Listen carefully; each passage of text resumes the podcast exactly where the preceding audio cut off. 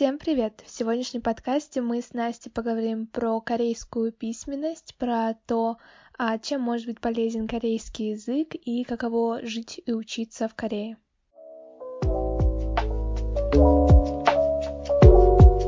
Вы слушаете подкаст «Говорим с акцентом».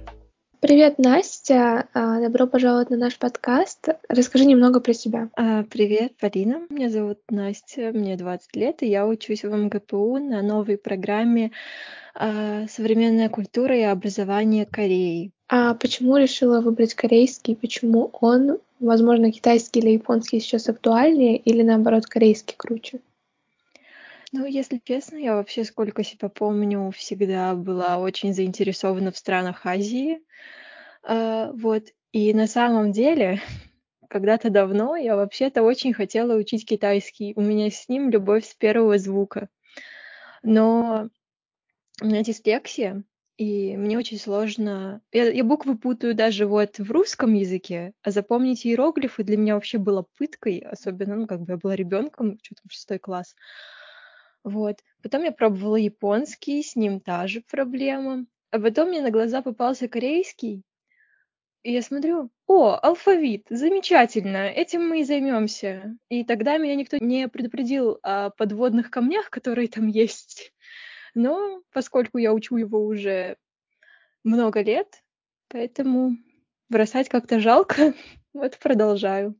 Но и сейчас, в последнее время, с глобализацией и усилением мягкой силы Кореи, а, он как бы очень актуальный стал.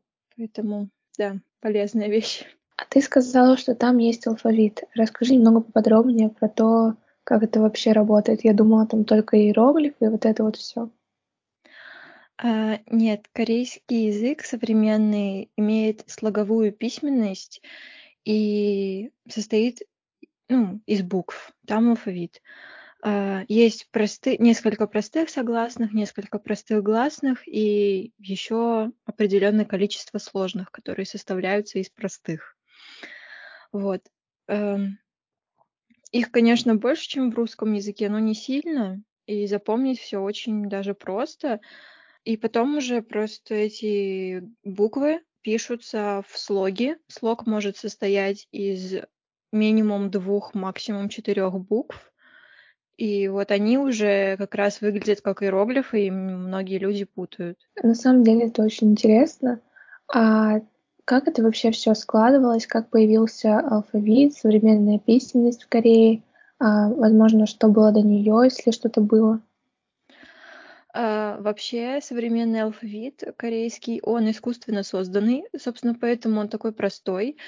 А, он был создан ну, на рубеже 1443-1444 годов там группой ученых под руководством Вана Седжона, короля Седжона, как раз э, для того, чтобы как бы простые люди тоже могли пользоваться письменностью.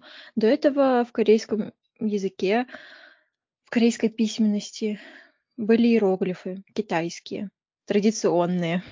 И, понятно, это было доступно только знати, образованным людям, и чтобы простолюдины тоже могли как-то там понимать указы, еще что-то. Вот. Был разработан а, современный алфавит, называется хангыль. А, правда, долгое время он игнорировался, потому что считался как бы ну, недостойным, слишком простым. А зачем сейчас вообще нужно учить иероглифы? А, да, как я уже сказала, получается, что до возникновения хангыля а, в корейском э, языке были традиционные китайские иероглифы, и даже после возникновения хангыля они очень долго использовались. Понятно, что примерно 70 или 80 процентов а, слов в корейском языке имеют иероглифическое происхождение. Именно поэтому в корейском языке очень много амофонов. Слова, которые звучат одинаково, э, но имеют совсем разные значения. Мой любимый пример — это слово «хваджан». Оно может переводиться как макияж, а может переводиться как э, кремация. Потому что как бы иероглифы читаются одинаково, которые там за ними, за слогами стоят, когда-то давно, которыми они писались, э, но имеют разные значения. И получается, когда ты знаешь иероглифы, хотя бы определенный базовый набор, гораздо проще запоминать многие слова, потому что понятно, как они произошли. А, гораздо проще а, понимать новые слова, которые ты видишь впервые. Часто можно догадаться по контексту, но иногда не совсем. И если ты знаешь, из каких иероглифов оно составлено, то будет гораздо проще и понятнее.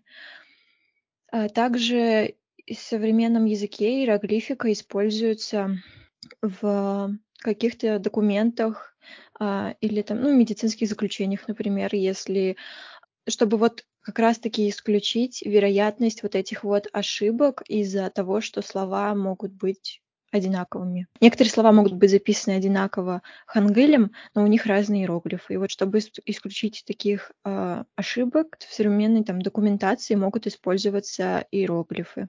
Также иероглифика полезна ну, просто, чтобы читать там старые тексты, если кто-то заинтересован э, в старой культуре, литературе, истории вообще. То есть в итоге все возвращается к иероглифам. Интересно.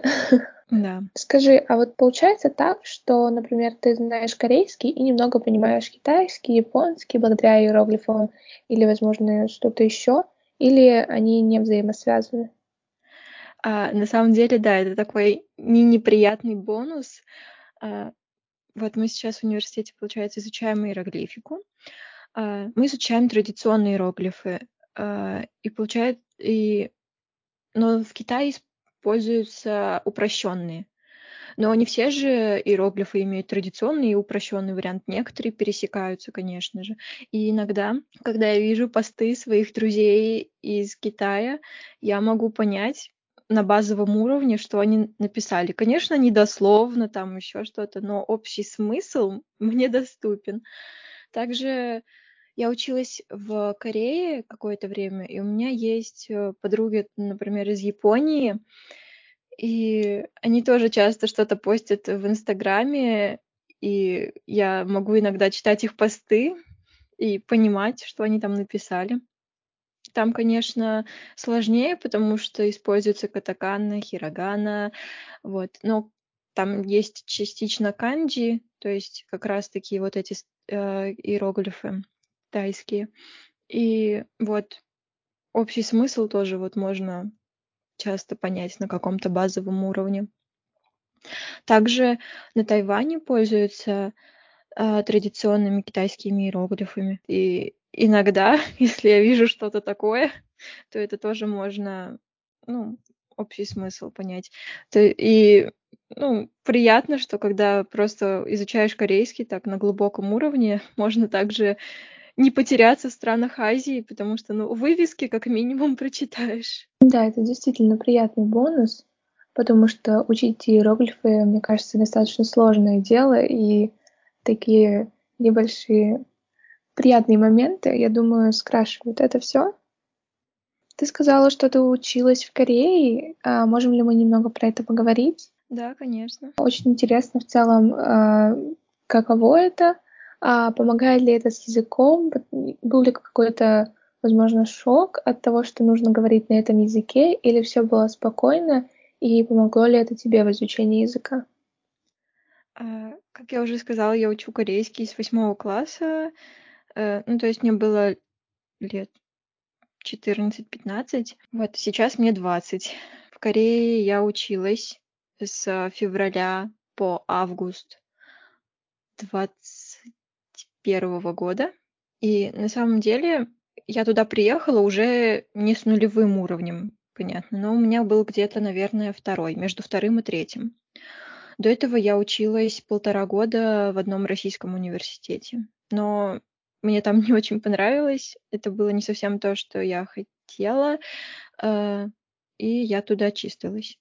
Вот, и уехала на полгода в Корею. То есть я приехала туда не с нулевым уровнем, но, как выяснилось, мне очень сложно говорить на этом языке. Я могу прекрасно писать, читать, понимать, но не говорить. Мне было сложно первое время даже просто объясниться в магазине. Я так терялась, это было ужасно. Но у меня появились очень хорошие друзья, корейцы, которые мне помогали. э, с которыми я постоянно общалась. Некоторые мои друзья говорили только по-корейски, и вот мне у меня была, получается, постоянная практика, и где-то через недели три я смогла справиться со своим блоком вот этим вот. Ну, также, конечно, я там посещала занятия. У меня было базовых 30 часов корейского в неделю. Ну, плюс у меня были еще дополнительные занятия, так что иногда у меня получалось по 45 часов корейского в неделю. И, ну, понятно, уровень очень быстро рос, я очень быстро прогрессировала. И то есть, если я вначале приехала, и я не могла даже вот в магазине объясниться, потому что мне было сложно говорить, то когда я уезжала, ну, я уже могла даже на какие-то политические темы поболтать с друзьями. Ну, там письмо, э, чтение, конечно, тоже гораздо сильно выросли. Ну, очень сильно выросли. Я могу уже читать там тексты на корейском спокойно, там книги. А, вот, какие-то научные статьи. Конечно, не дословно их понимать там со словарем, но в целом уже так нормально.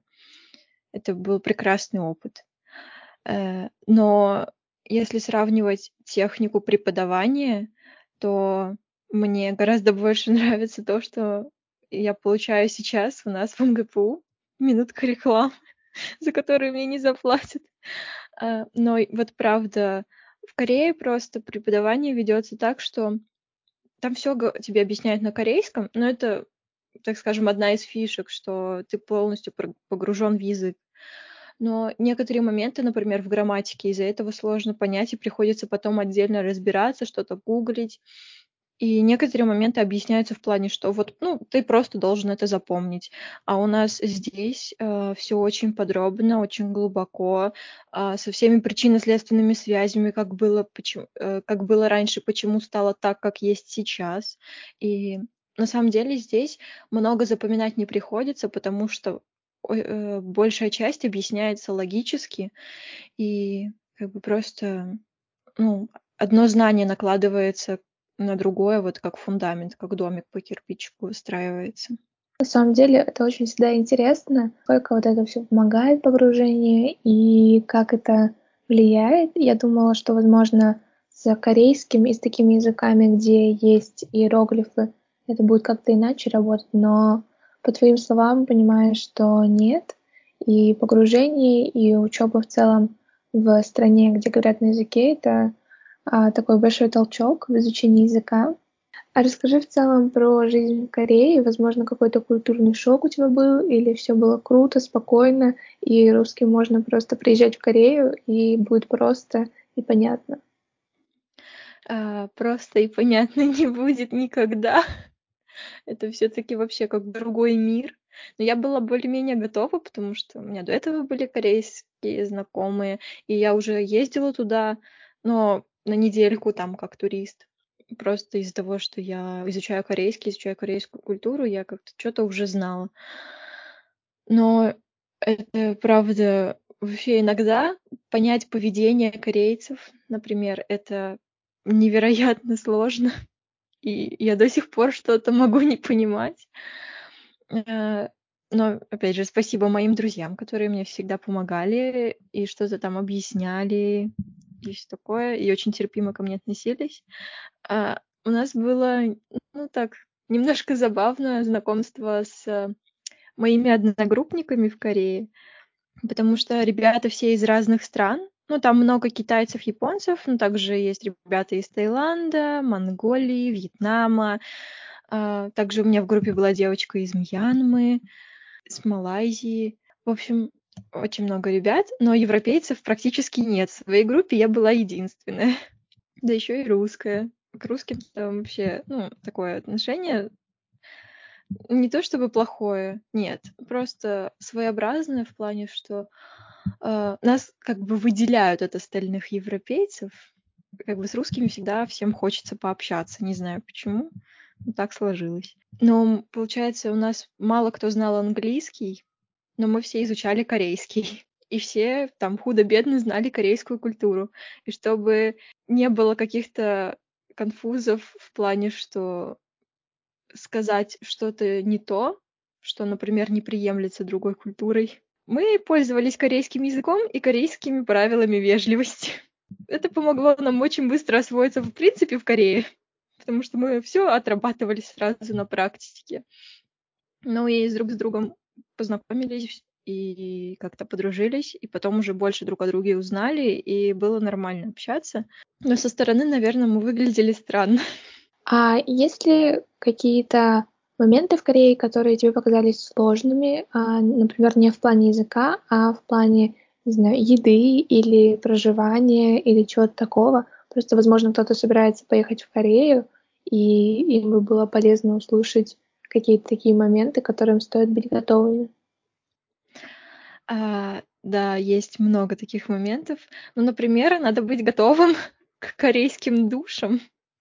А, это не отдельная душевая кабинка, например, как у нас, или что или там, тем более, ванная, такого встретить вообще практически нереально, мне кажется, только в отелях. А в целом, по классике, ну, там, в ванруме каком-нибудь, ну, типа квартира, студия э, или в общежитии душевая, скорее всего, будет как бы вот у тебя ванная, ванная комната такая большая, там стоит унитаз, раковина, и где-нибудь над раковиной висит сам душ. И, ну, как бы такая лейка.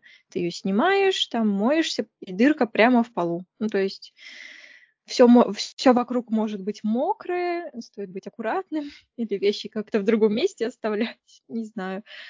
В общем, э, это отличается от наших, и меня сначала, когда я это первый раз видела, когда приехала в Корею, я сначала не поняла, как этим пользоваться. Но потом привыкла. Также корейцы на самом деле очень боятся общаться с иностранцами. Ну, не, не молодое поколение, а вот постарше. Потому что они боятся, что не смогут вам помочь. Не потому, что они не общаются не потому, что вот фу, иностранец приехал сюда, просто они боятся, что не смогут помочь, потому что они плохо говорят по-английски. И когда я еще совсем плохо говорила по-корейски и первый раз ездила в Корею, например, я ходила в магазин косметики, и мне нужна была определенная вещь. Я подходила и пыталась спросить по английски просто, есть ли у вас вот это, и показывала фотографию. Но меня даже не слушали, просто, ой, извините, извините, мы не говорим по-английски, и все, и убегали быстренько от меня. Второй раз, когда я приехала в Корею уже учиться и уже говорила по-корейски, иногда бывает так, что ты заговоришь с корейцем по-корейски, а он первое время все равно будет отнекиваться со словами «я не говорю по-английски». Это как бы не всегда бывает, но бывает. И не стоит на это обижаться. Стоит просто уйти к другому человеку. Вот. Также я столкнулась с проблемой, я не могла оформить себе сим-карту, потому что мне не хотели этого делать э, без ID-карты. Э, а ее можно получить только примерно через месяц после того, как ты приехал. Э, вот, потому что, ну, пока там это документы все соберешь, пока их подашь, пока тебе ее сделают. Вот. А мне же нужен был интернет, мне нужна была связь. Вот, и поэтому пришлось моему другу пойти со мной и оформить ее на себя. Спасибо ему, что он это сделал. Я была со связью. Также у меня возникли сложности с тем, чтобы оформить себе банковскую карту. Мне опять никто не хотел ее делать, потому что я иностранка. Хотя я разговаривала по-корейски с ними, я изъяснялась вот просто максимально доступно и понятно. А, но э, просто им было неохота заморачиваться, и это есть такая черта у корейцев. Поэтому, если вам что-то прям серьезно надо, а они отказываются, ну, придется немножко понастаивать и покричать, поругаться. Они просто не любят выполнять лишнюю работу, так скажем. Да, ты меня напугала. Я в Корею точно не поеду, пока не выучу корейский. Либо я с тобой поеду. Не, это не страшно. На самом деле молодое поколение сейчас очень многие хорошо говорят по-английски, и корейцы вообще-то достаточно приятные люди, и если с ними так, ну, нормально общаться, дружить, то они всегда помогут, не оставят в беде. У меня друг один, э, Ну вот мы с ним уже очень давно общаемся, прям несколько лет. А, и каждый раз, когда я приезжаю в Корею, мы обязательно видимся. И вот, получается, я училась в Пусане, он живет в Сеуле, и улетала я из Сеула обратно в Россию. И я поехала на поезде, у меня куча вещей, понятно, ну, я там полгода жила, и он просто встретил меня на вокзале, где я при... куда я приехала на поезде, взял мои вещи, помог мне добраться до метро до нужного мне места, где меня забирала моя э, подруга со своим мужем. Мы с ней вместе улетали. Просто как бы мы с ним не гуляли, ничего. Он просто меня встретил и передал в руки подруги. Ничего за это не попросив взамен. Ну, как бы просто помог мне. Поэтому корейцы очень классные люди, классные ребята, если с ними нормально общаться. Окей, ты меня убедила. В целом это все. Спасибо тебе большое, что поделилась в целом а, некоторыми основами того, а, что составляет а, письменность корейского языка, тем, как его там учиться, жить, какими-то особенностями. Это было очень интересно, потому что лично я очень мало знаю про Корею, и сейчас мне захотелось чуть побольше изучить, возможно, посмотреть больше на письменность, послушать эту речь. И все это благодаря тебе, поэтому спасибо большое. Надеюсь, что мы еще о чем-нибудь когда-нибудь поговорим в этом подкасте, обсудим вместе, и уже будет наша связь из Кореи, и мы будем говорить обе на корейском. Спасибо тебе большое, что послушала.